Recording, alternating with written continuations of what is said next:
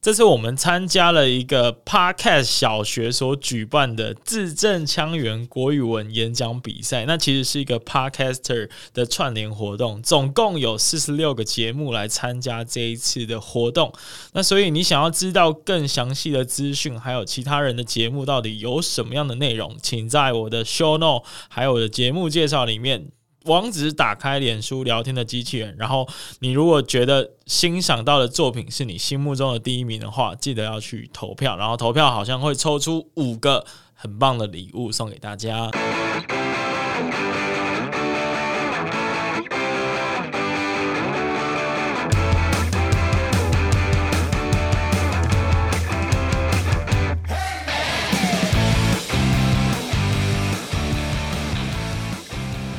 欢迎来到 Parket 小学的职涯辅导室。那我是辅导老师威廉，我是辅导助理小 P。哎呦，你你应该也可以算算是老师了啦。啊，好，那真是太感谢了。OK，我们今天要解答的问题其实很简单哦。今天这个我们有一个。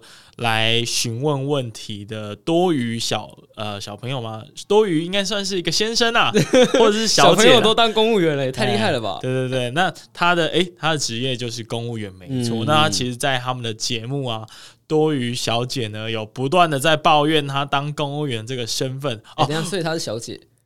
呃，应该是吧，我不太确定，但是我来我来这个 shout out 一下，他们是公务信箱的多余，哦、啊，总共有三位主持人这样子，那所以很明显从这个名称就知道，他就是属于 Parkes 小学里面比较特别的公务员们。嗯、但是他呃，在他们那一集的节目有提到啊，他其实非常烦恼，怎么他不想要再做公务员呢？他觉得很烦。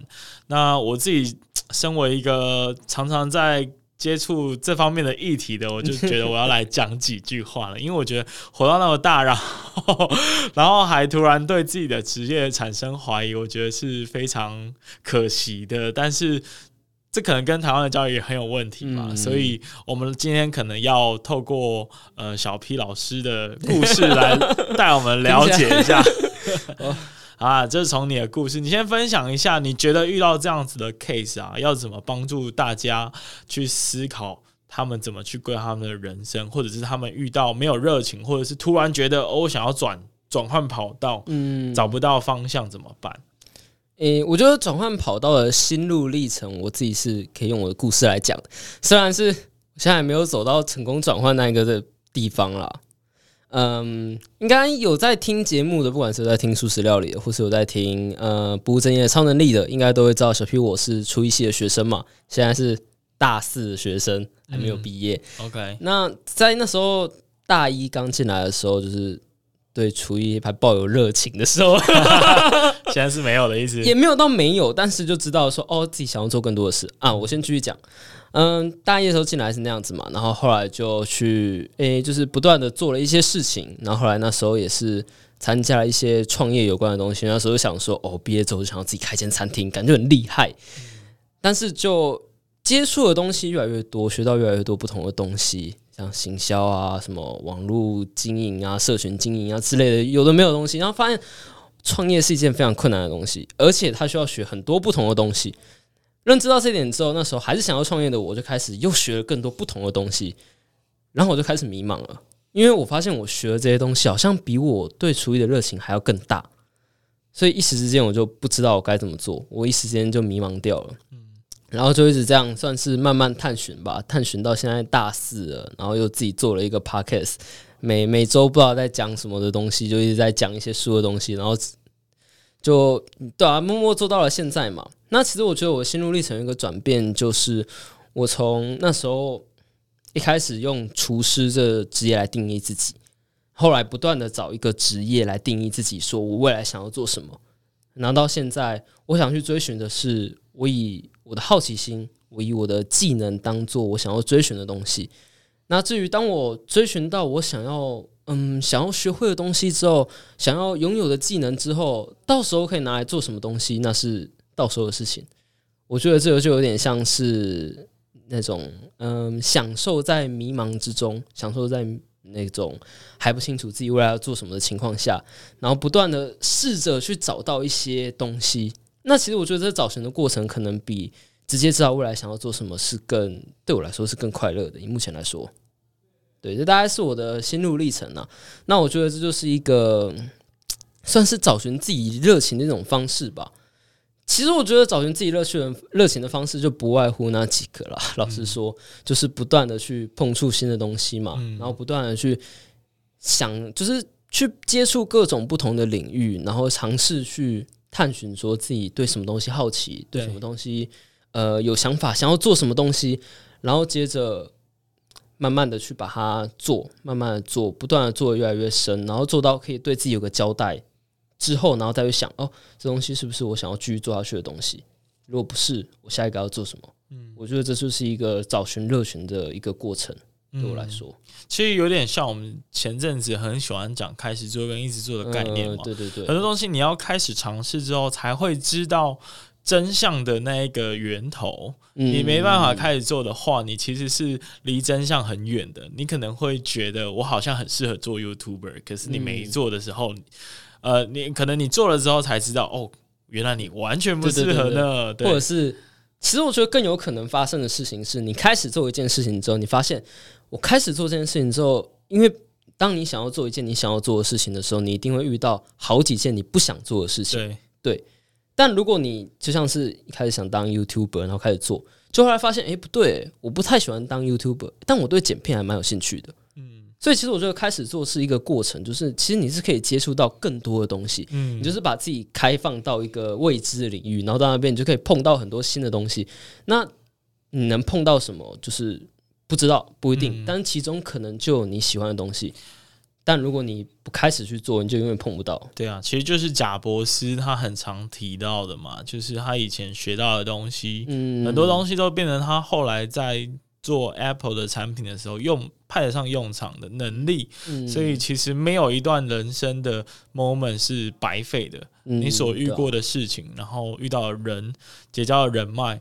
总有一天都会用得到，嗯，嗯，都汇聚在某一个时间点，就像我们今天这个节目一样。的 对啊，我的那些访谈者也都是以前认识，那时候也不觉得有这样子的用处，直到 Podcast 出现在这个世界上，呃，或者是在台湾突然红起来，突然红起来。然后我借由刚刚小皮讲，其实我想到我前阵子读了一本书，叫做。呃，没定性是一种优势。那他其实，在 TED 上可以看到这个作者的演讲是 Emily Walk Wobnick，有点难念哦，因为他可能不是英文。艾米丽霍布尼克啦。嗯、然后，呃，他讲的其实就是有点像是我这样，或者是像小 P 这样的人，因为我其实，在整个人生的过程也是经历过。蛮多的尝试的，基本上各种领域我都尝试过。嗯，那我尝试的。很大的瓶颈就是会觉得我做到一定的程度，我现在又没有热情了。那他其实，在描述的就是类似这样子的一种性格的人，其实，在世界上是蛮多的。所以他他就通称他叫做呃多重潜能者，多重潜能者，多或者是多重潜力人格。嗯、那还有在书中有提到说，这样子的人有什么样特别的能力啊？这就是我很想强调的不务正业的超能力。因为其实像这样的人，他能够很跨领域的去组织很多的事情，然后可以。Maybe 可以去快速的学习啊，嗯、然后可以去对很多新的事物快速反应，尤其在我们现在这个时代，越来越多新的事物产生，那这样子的人可能就会很适合 for 这种新的时代、新的潮流、新的科技跟技术。嗯、那呃，其实我自己也有一个。我自己觉得可以给大家，或者是给呃多益小朋友和多益家长参考的一个做法，呃，我称它叫做 “Be a Yes Man” 的人生四个阶段。嗯，这么这么 fancy，听起来这么酷炫的名字，yes 就是 “Be a Yes Man” 这部电影来的。因为其实我在大一的时候，曾经也是什么事都不知道该。呃，往哪做？我那时候是电机系刚上，我就是分数觉得不错，然后就填的那种。然后呢，后来呃，后来因为有一阵子是遇到成绩比较不好，因为我觉得刚上大学有很多事情是我还没有尝试过的，所以我就想办法全部去试，包括那种娱乐性的活动，夜冲夜唱什么，反正。最高纪录应该是一个礼拜有四五天都不在晚上睡觉。天啊，好大学！我都觉得自己超级不像大学生的。这个我知道，所以我也对你的人生感到非常惊讶。但我那时候是活得有点不是那么健康。我现在回想起来，所以呢，哎，等下，我想问一下，那所以那段不健康的回的算是一段历程，对你来说算是一段。呃，你觉得会是一段开心的历程吗？我觉得是一段开心的历程。可是开心有很多种方式可以实践，不一定要用这样的方式。嗯、只是那时候，因为我可能在高中的时候被绑太久了，而且人生、哦、了解了解，我大部分时间都在打打电动，嗯、跟考试读书。然后到大学之后才，才才完全不打电动了，因为我发现人生有更多很好玩的事情可以去做。嗯、所以那时候就等于有点因为这样子。绷紧了，然后直接解放的时候就有点太放了，所以就真的还蛮常从事很多不同的活动啊，然后包括晚上也都没有在睡觉啊等等。可是呢，就在那个大一结束的那一学期，我就整个成绩爆烂，我被当了三四科。虽然有些人觉得这个还好，可是对我爸妈来说，这就是一个非常严重的、非常严重的问题。好不容易上了大学，就给当了三四科是怎样？然后，所以在那个暑假，大一的暑假，我其实被禁足。哇，很神奇这个词，禁足哦！而且在一个这么现代的社会，竟然还可以面临禁足，我也是对我的家人非常的感到佩服。所以他们有进电玩吗？但也有，当然也有进电玩，哦、然后包括进出去玩、进电玩，然后进呃通讯软体没有进，但是我就不能约朋友出去，嗯，比如说去哪里逛啊，或者是打网咖啊，以前偷偷跑出去打网咖不行。对，当然这是一段。我觉得蛮可以再讨论的另外一个话题啦，因为听到这里，你应该知道我变成这么不务正的样子，应该跟我家人有很大的冲突，跟互相调解沟通的过程，这我们以后再聊。但是回到这个话题上，我觉得那时候就是经历过这么大的一个对我来说蛮挫折的，因为我想说，我好不容易找到，应该说好不容易开始在。过一般人在过的生活，开始去追逐一些自己想要尝试的事情，嗯、可是没想到竟然就被被限制住，而且还用这么传统的方式。但是我没有因此而气馁，因为我看到了一部电影，就是《Be a Yes Man》，它算是影响我人生最重要的一部电影，嗯、因为我看到他的呃，从非常低潮，然后到后来。算是过得还蛮成功，或者是说过得蛮幸福快乐的样子的中间的过程，嗯、那就很像是我接下来要讲的四个过程。嗯，哪四个过程呢？第一个是他什么都不知道该做什么，呃，他不知道他到底该做什么，因为他可能经历过一些低潮。以这部电影来说，他就是跟他老婆离婚，所以他就变得有点行尸走肉的样子，包括他的朋友、同事都。呃，想要救他，可是都好像没有办法达到这个目的。那第二个阶段就是他因为实在太绝望了，所以朋友介绍他去呃宗教，有点邪教的感觉。那那个邪教的教主就叫他说：“你一定要 say yes to everything，你碰到什么要求，你就说 yes。然后有人问你要不要做什么，你就说好，我要去。”所以他就用这样的方式过活了。然后到第三个阶段呢，就是因为他。也开始因为第二个阶段所做的事情开始有一些甜头了，的确，他人生开始有变得比较不一样。然后他慢慢的在心里面发现，他有些事情是其实是他不想做的，所以他慢慢的从第二个阶段什么都做，变成他知道他该做什么，然后最后才是第四个阶段。因为他嗯，这边可能会有点剧透，不过我都剧透那么多了，应该没差吧？反正最后就是因为他跟他呃。结交到了新女朋友的关系，所以就产生一些摩擦，因为一些原因我就不讲了。但是那个原因呢，就导致他终于觉醒了。他知道说，哦，原来这个教主告诉他的意思，虽然说是 say yes to everything，可是他其实还有还是可以拥有自己人生的选择权。嗯，那我我觉得他的第四阶段就是在讲说，你可以知道你不要什么。所以这个整个过程。从第一个你什么都不知道，到第二个你什么都做做看，到第三个你知道你应该做什么，那最后是你终于知道你什么是不该做。那这个其实就是我那时候给我很大的冲击啊，所以我就开始从事这样的过程。因为我在那个时候蛮迷惘的，所以我在大二之后我就开始一连串尝试的过程，包括那时候是宿营的总召。然后那时候也开始玩摄影，然后后来在大三的时候也有在参加，比如说呃热音社啊，那时候是 vocal，然后也有参加像是学生议会这种东西，开始接触到，哎、嗯，原来政治是这样操作的。然后有一些，哎，真的，我们那时候还呃，我不知道能不能讲，应该能讲吧，反正就接触到一些要卡预算啊，然后有些人会有一些党派的问题啊，哦、然后甚至我们有学生会这么。这么复杂哦，就是因为这样，我才意识到，原来所有的政治人物在他们学生时期就已经准备好了。因为，因为就是在学校发生这些事情，包括什么预算等等，我呃，当然我我自己是没有接触到很核心的层层面，但是我就从一个略为中心的旁观者而言，我就觉得哇塞，原来是这么一回事啊！对对，但但是有点题外话了啦。甚至我们那时候有参参加三一八学院，所以。我们体会到很多不一样的东西，但是都源自于我有多多的去尝试，对啊，那时候我还去呃什么校园记者啊，然后当然也修了气管系，所以我学分超爆多，那最后才踏上成功，就是呃也没有说成功啊，就是终于决定要踏上另外一条道路去商管的研究所。好，所以这整个过程，我开始从第一个阶段走到了第二个阶段，然后慢慢我厘清，OK，我好像很喜欢商业的东西。我好像很喜欢呃创新，或者是甚至是创业，所以我慢慢厘清了这些事情。那等到呃，比如说在研究所的时候，我其实终于才发现，哦，有些东西是我可以拒绝的。尤其是在你活得越来越大的时候，你会 你会更需要去拒绝一些。你原本觉得不重要，但是因因因为人情或者因为什么人脉的关系，所以你觉得可以去做做看的事情，嗯，你会更专注在你应该做，而且你真的想要做的事情，而且对于你的目标达成有直接的影响跟价值的东西。那所以我自己经历过这四个阶段，也给大家或者是多余做一个参考啦。就是如果你现在正处于呃，我觉得大多数人应该处于第一个阶段比较多。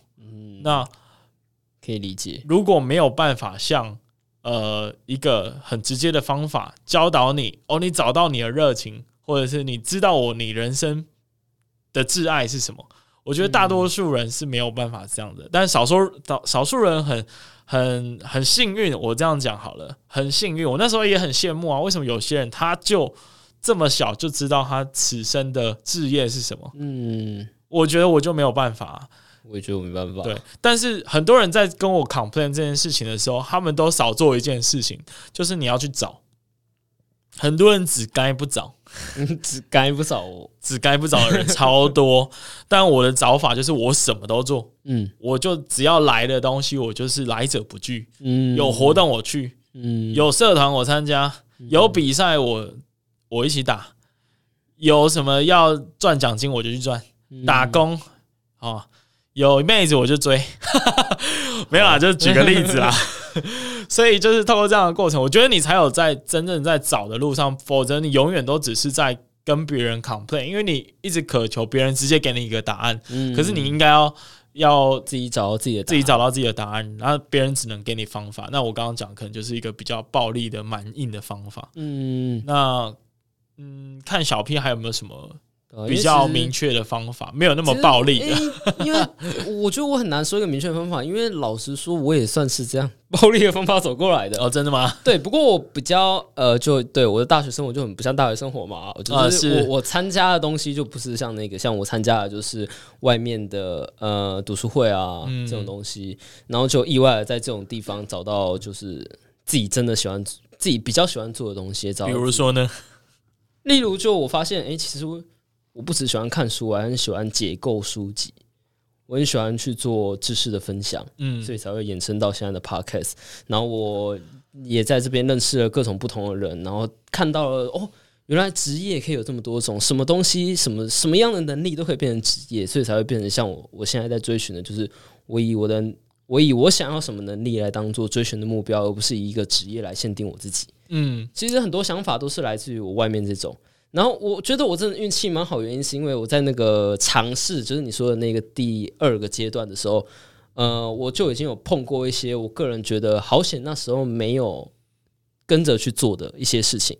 嗯，像是我有参加过一些奇怪的直销的东西啊，不是我，哎、欸，我，嗯、呃，我之前有去参加过一些直销的大会，然后大部分我都是抱着去卧底的心态下去用的，但是在那更之前的时候，其实我是有去，就是。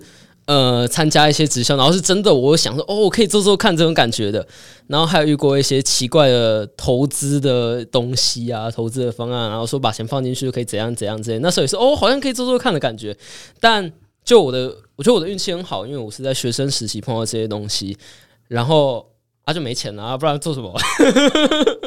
就丢不下去，没办法做。然后后来才有慢慢去理解到说，哦。这样的东西，就是你再去观察之后，你再多看一多看一阵子的时候，等心情冷静下来的时候，就会发现，其实这种东西是一个不该踏进去，那就是你不该做的东西。嗯，所以我觉得文学很好，就是我在第二阶段的时候，我就有学到说，哦，那些东西是我不该碰的，不该做的，嗯、而且是几乎没有花到什么成本，我只有花到我时间成本，嗯、就是去那边，然后兴奋个一个晚上。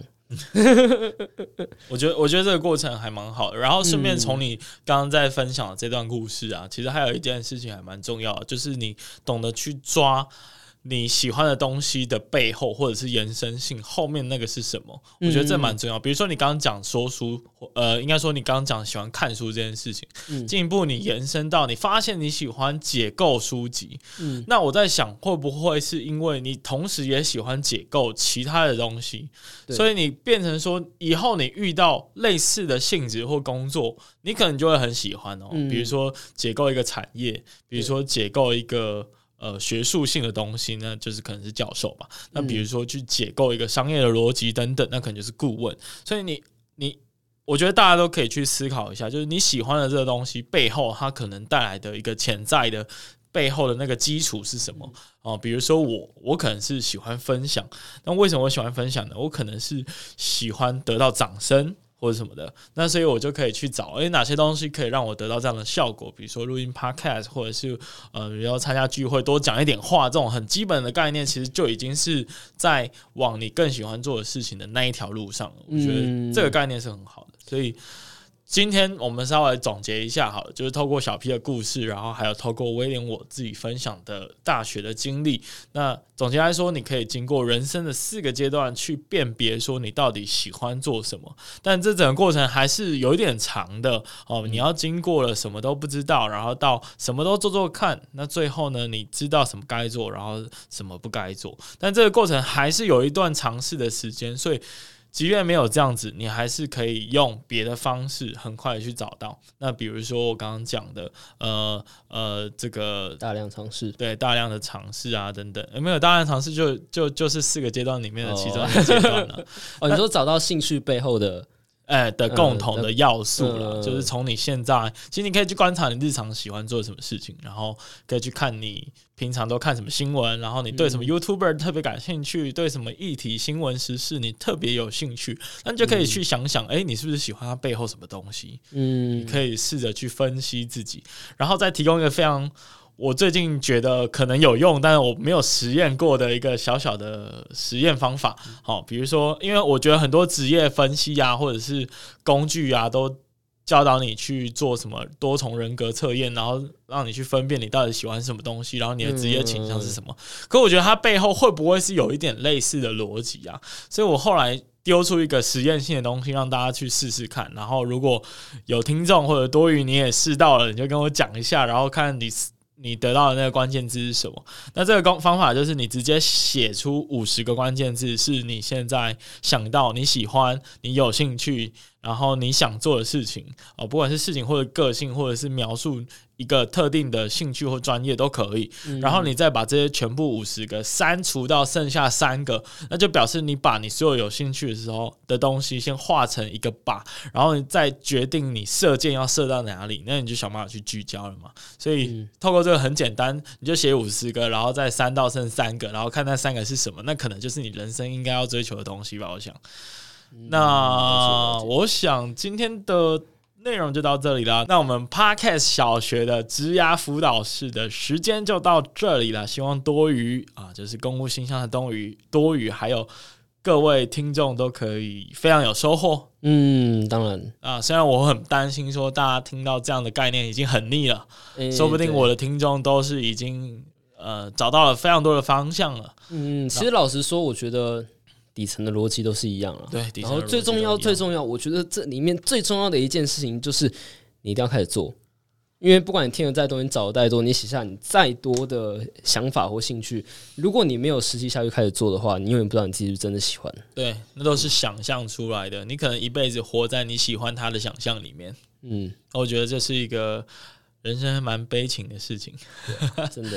尤其是你会一辈子都抱着，我觉得我可以做到。对，没错。嗯，对，但但也也还是要提醒啦，就算也讲了 N 遍了，做也不是说一次要做一百分了，你可以先从。十分、二十分、三十分的东西开始尝试看看，嗯，这样可以加速你失败的效率。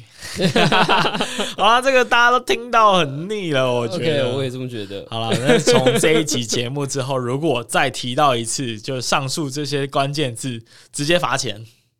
好，给要给小 P 百块。呃，哦，好了好了，不要给小 P 啊，抖内抖内素食料理一百块，好抖内抖内，我这个可以给小 P 是不太优，因为但素食料理这个节目是好节目嘛，所以我们就。呃，就算我惩罚自己之外，还敢呃，还只算是表达我对你节目的支持，这样子。太棒了！这样我们多录几集，我一定要说服你讲出这些话。不行不行不行，这下次节目之后就不找你了。好了，大家敬请期待，我们即将要迎来我们的第二周年的企划啦。然后呢，呃，之后也会有更多好的访谈节目，也不断的在升级。然后加上我还有另外一套哦，为了避免再说出。这一集所提到的所有的关键字，我还有一些新的想法、新的浓缩、新的人生经验要跟大家分享，那就敬请期待啦！下次再见，拜拜，拜拜。